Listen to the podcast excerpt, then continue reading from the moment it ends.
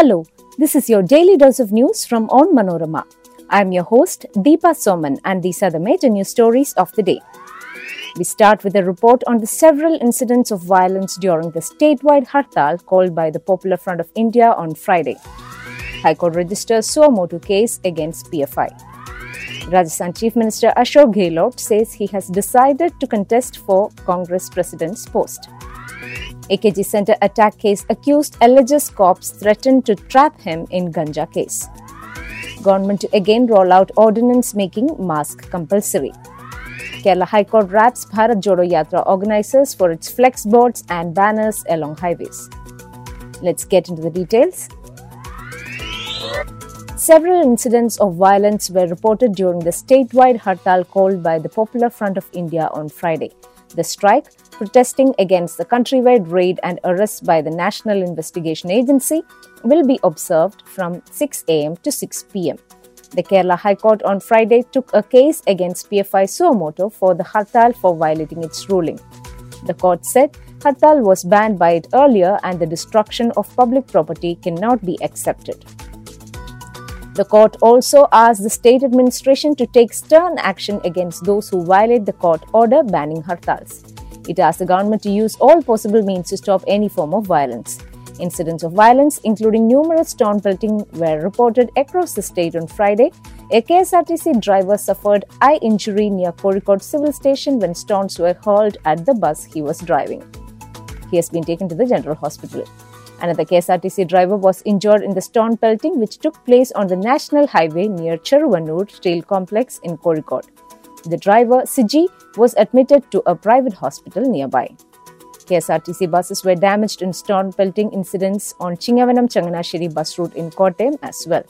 Stone pelting was also reported in Tekkum Gopuram, Aymanam, Kodimata, and Kuruchi regions of Kottayam. The police lathi charged protesters in Iratupeta after an agitation escalated here.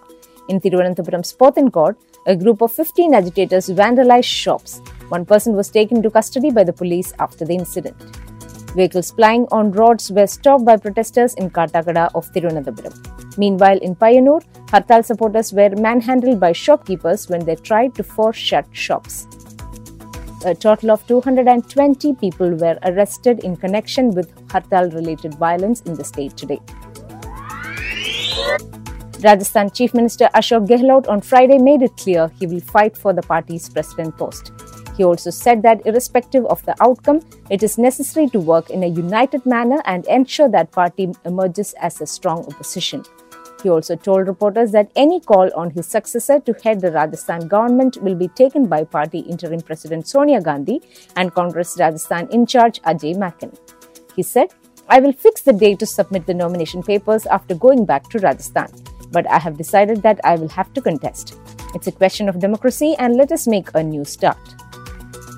With speculations rife that Thiruvananthapuram MP Shashi Tharoor is likely to jump into the fray, Gehlot said, other Congress friends may also contest, but what matters is unity and the need to strengthen the organization at all levels.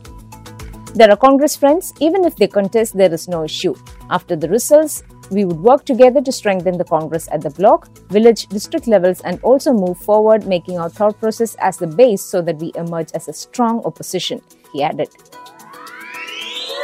AKG Center attack accused Jitin Kalatur, who was recently arrested by cops, alleged that the police forcibly obtained his admission of guilt in the case and even threatened to trap him in a ganja case.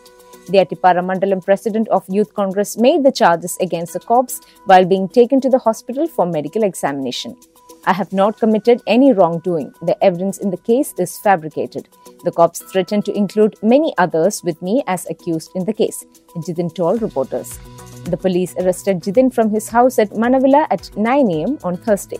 The remand report stated the accused had confessed that he had attacked AKG Center as a protest against the CPM workers attempting to vandalize the KPCC office and the office of Rahul Gandhi at Wayanad. Soon, you could face penal action if found not wearing masks in public places. The Kerala Cabinet has decided to issue an ordinance on an urgent basis, making wearing masks in public places mandatory and empowering concerned authorities in its strict implementation.